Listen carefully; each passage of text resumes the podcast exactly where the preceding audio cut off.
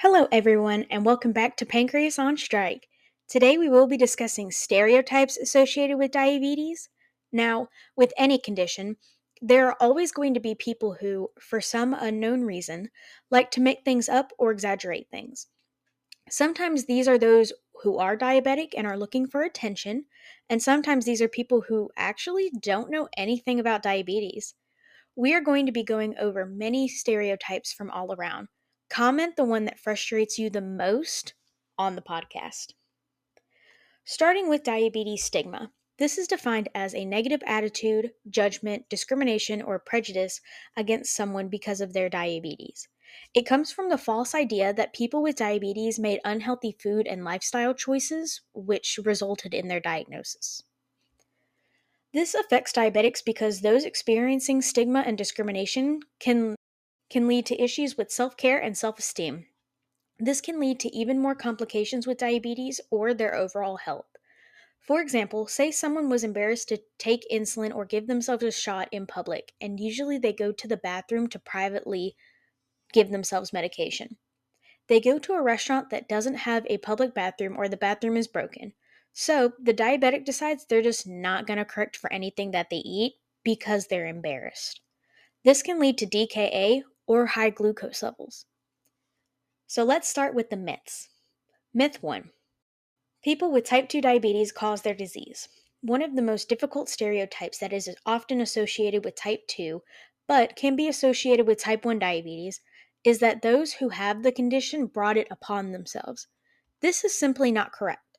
I can tell you with almost 100% certainty that no diabetic out there has thought, I'm really glad I gave myself diabetes. I'm really glad I have to wake up multiple times during the night to correct. No one says that. I have already spoken about the mental toll that this condition takes on those who have it, so I can tell you no one wishes for it. Now, the fact of it. While lifestyle factors such as physical activity and weight may increase the risk of developing type 2 diabetes, age, race, and genetics also play a huge role. Mothers who have gestational diabetes caused by pregnancy hormones also have a bigger chance of developing the condition. Myth 2 You became diabetic because you ate too much sugar and you cannot eat sugar. I kind of combined these two into one myth I know many people that think diabetes was caused by eating too much sugar. While diabetes is continuously being researched, doctors know that diabetes is not caused by this. This myth can also lead to diabetes police. I appreciate that my friends and family are looking out for me. However, like I said last episode, I have a mom. While that woman is absolutely amazing, I wholeheartedly believe that you can't be her, so I don't need you to try to be her. When I lived in Wisconsin with my mother, there was a family friend who came up for her birthday. And this family friend stayed on me constantly about where my sugars were at, why they were like that, what needed to be done, and what I was doing wrong. Now, this friend is not a nurse, she is not a doctor, she was not in the medical field, and not even my mother, who has lived with me throughout this entire experience from diagnosis to now, was saying was not saying something to me. It got to a point where my mother had to step in and tell her to stop. I remember her telling her she's lived with this long enough, she knows what she's supposed to do, and you don't see me freaking out about it, talking about herself. So you don't need to freak out about it. I was already feeling bad about where my sugars were at, so I didn't need the added quote unquote expertise. I even had a boss who got everyone else cupcakes but got me sugar free candy because she said, Oh, well, I know you can't eat sugar, so I still wanted to get you something. She was also someone who always asked me if I should be eating that whenever I ate literally anything. Like, again, I appreciate the concern and I'm not trying to sound ungrateful, but I've lived with this at that point for 17 years. I have a pretty good understanding of what I can and cannot have. Myth 3 Type 2 diabetes can be cured permanently. According to Joslin Diabetes Center, the good news for type 1 and type 2 patients is that if insulin, medication, weight loss, physical activity, and changes in eating result in normal blood sugar, that means the diabetes is well controlled and the risk of developing diabetes complications is much lower. But it doesn't mean that their diabetes has gone away. Type 2 is progressive and sometimes requires more medications or a higher dose than what you were originally assigned or given at the time that you were diagnosed. Now, let's talk about where people are getting this information from. The number one source is the media. I used to always say that the only diabetes commercials that were out there were the ones talking about type 2. So I feel that not a lot of people know about type 1 because type 2 is the main source for these commercials about how losing weight or eating healthy or going on this diet can potentially cure your diabetes. I have just recently started seeing commercials that also either define what type of diabetes they're talking about or list type 1 specifically. Seeing commercials that aren't specific enough when it comes to diabetes is what is continuing these harsh narratives and harsh stereotypes that all diabetes can be cured and that the cure is quote unquote very simple. In reality, this isn't true at all. There have been many content creators with the ever growing technological advancements and community that is available through the internet. Most times, these diabetics are getting told that if they would quote, get off the couch and do something, end quote, then their diabetes would be cured. It's not always about being active or looking a type of way. Like, look at celebrity Nick Jonas. He has diabetes and he is quote unquote fit. I'm not saying that he is, I'm not saying that he isn't, but he would be defined as fit by society's standards. The second source for this misinformation is, believe it or not, healthcare professionals. Healthcare professionals are also a source of negative feelings and stigma. Participants in this study reported their doctors focused on what the patients did wrong. Now, if any of you listened to the last episode, I literally speak about how I had a doctor who would only focus on the negatives and focus on what I was doing incorrectly or what I wasn't doing. They wanted more encouraging behavior and helpful tips on how to improve. Patients instead reporting feeling discouraged and judged. One reason for this that people can see is that those with type 2 diabetes, quote unquote, tend to be obese, and we still think of obesity as a self created illness caused by eating too much or too little exercise. This comes from Dr. Sanjay Gupta. The third source for misinformation is family, friends, and colleagues. Despite having the best intention, friends and family may be hurtful and judgmental. People with type 2 described behavior as unhelpful, annoying, or discouraging, and found it harmful, judgmental, and interfering. I have had multiple family members say that they could never live the life the way that I do and they could never do what I do. And the reply from both my mother and myself is always, You would if you had to. I don't make the choice to stick myself with needles or to live my life constantly thinking about how this one action will affect the next five minutes of my life because I want to. I do all of these because I have to. I have said I have a major fear of needles, but if it absolutely came down to it, I would stick myself with a needle if I had to. Because sometimes it's literally a matter of life or death. And while the death may not occur right away, it can be very quick. The fourth source of misinformation is significant others and dating. I had an ex who was fine. She was learning about diabetes, and we were just doing things our way until they got into the medical field.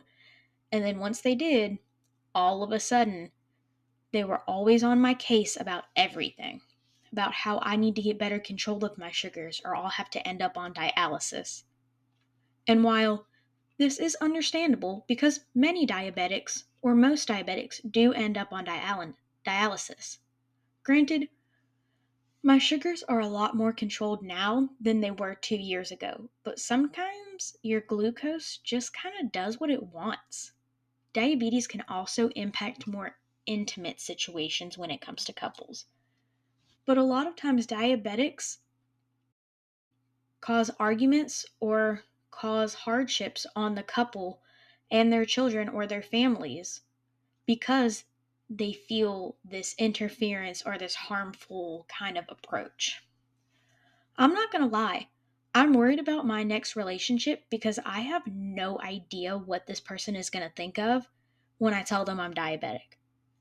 I struggle with confidence issues sometimes, but diabetes is an area where it's difficult to talk about with someone who is going to be in your life more than here and there.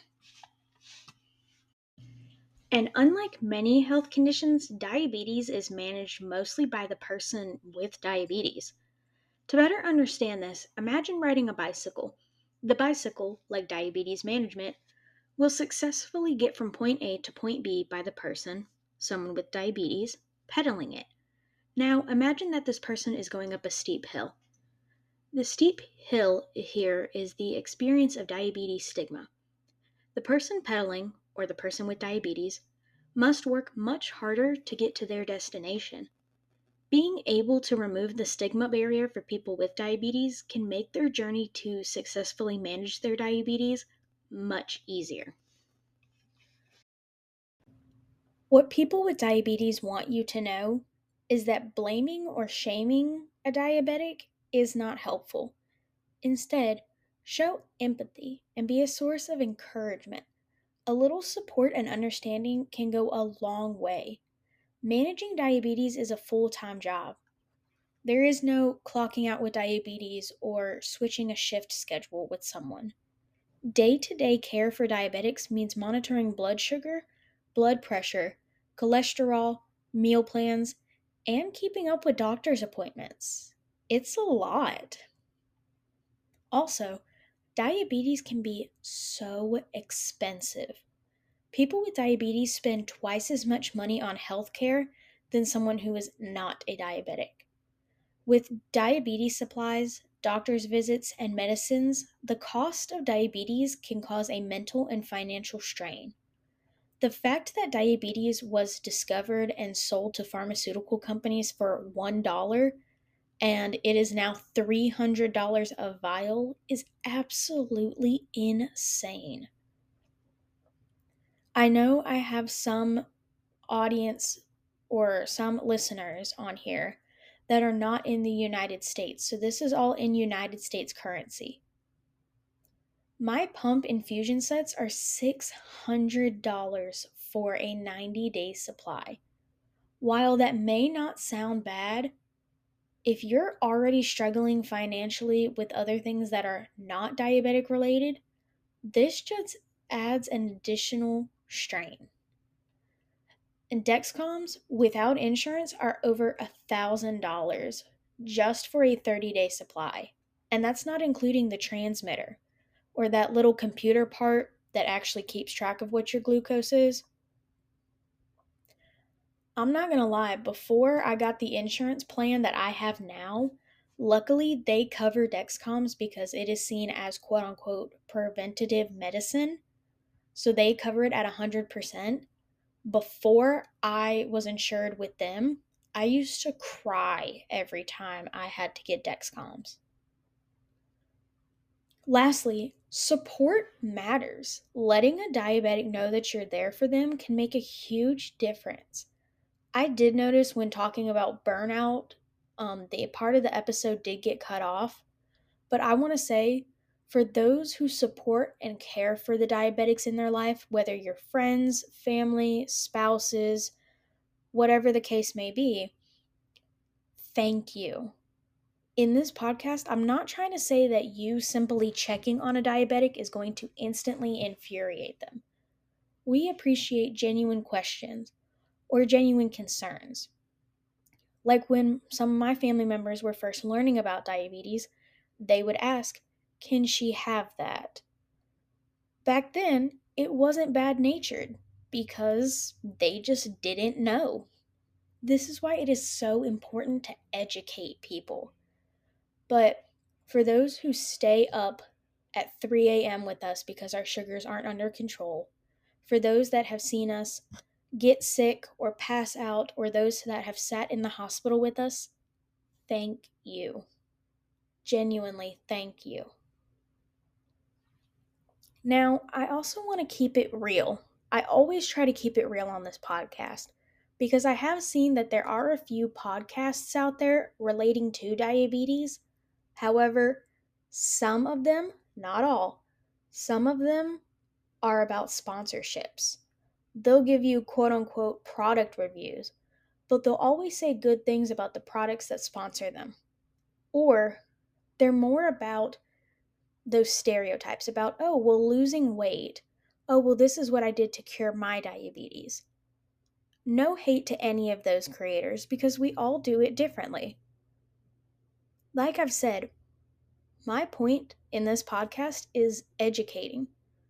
Obviously, I'm going to throw in my own opinion sometimes, especially when I do the episode on pump specifics between the Medtronic, the Omnipod, and the Tandem. And there are going to be times that I throw in my own stories, as we've seen before. But nine times out of 10, I try to just spread awareness. But this is where I'm getting really real. For those of you that are new to the diabetic world, I want you to really listen. I used to be so ashamed of being diabetic. I used to hide who I was. And I have had doctors and people tell me, oh, well, you're not a diabetic, you're just someone with diabetes. Now, if that's your thought process, absolutely, do you. But this is my thought process. Everybody says, oh, well, diabetes isn't your personality, you're still you. But what they don't understand is that every decision we make kind of refers back to diabetes. Oh, you want to spend an extra 30 minutes at the gym? You better make sure your glucose is going to be under control and you're not going to have a drop oh, you want to go off and, you know, stay at the pool for three hours? You better make sure you have some type of treatment plan with you. Every decision we make revolves around diabetes. So, saying, oh, well, diabetes isn't your personality, you're still you. I mean, that is absolutely true. You are still 100% you. I'm going to just name off random names. Um, but you are still Christina. You are still Greg. You are still Amanda. You are still Sam. You are still you. You still have your personality. Whether you like to read books, whether you like to watch movies, whether you're more athletic, whether you're not, you are still 100% you.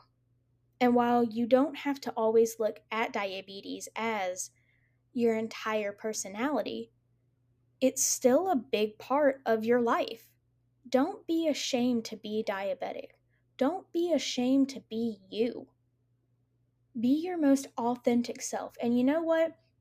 Even though you can't really get a break from diabetes, if you want to take a few moments or a little bit of time and you're like, you know what? I'm going to go swimming for an hour and a half. I'm not going to worry about my sugar. I'm, you know, going to play um, an extra round of tennis or football, not going to worry about my sugar, you can absolutely do that. With diabetes, I feel that one of the most important things that people need to know is we can still do everything other people do. We can still play those sports. We can still go to that movie. We can still have cake at this person's birthday. We can still do all of this. So it's important for you to be yourself. And you know what? If you're like, me being myself is 50% doing just random things and 50% diabetes, then that's you. Don't ever be afraid to be who you are.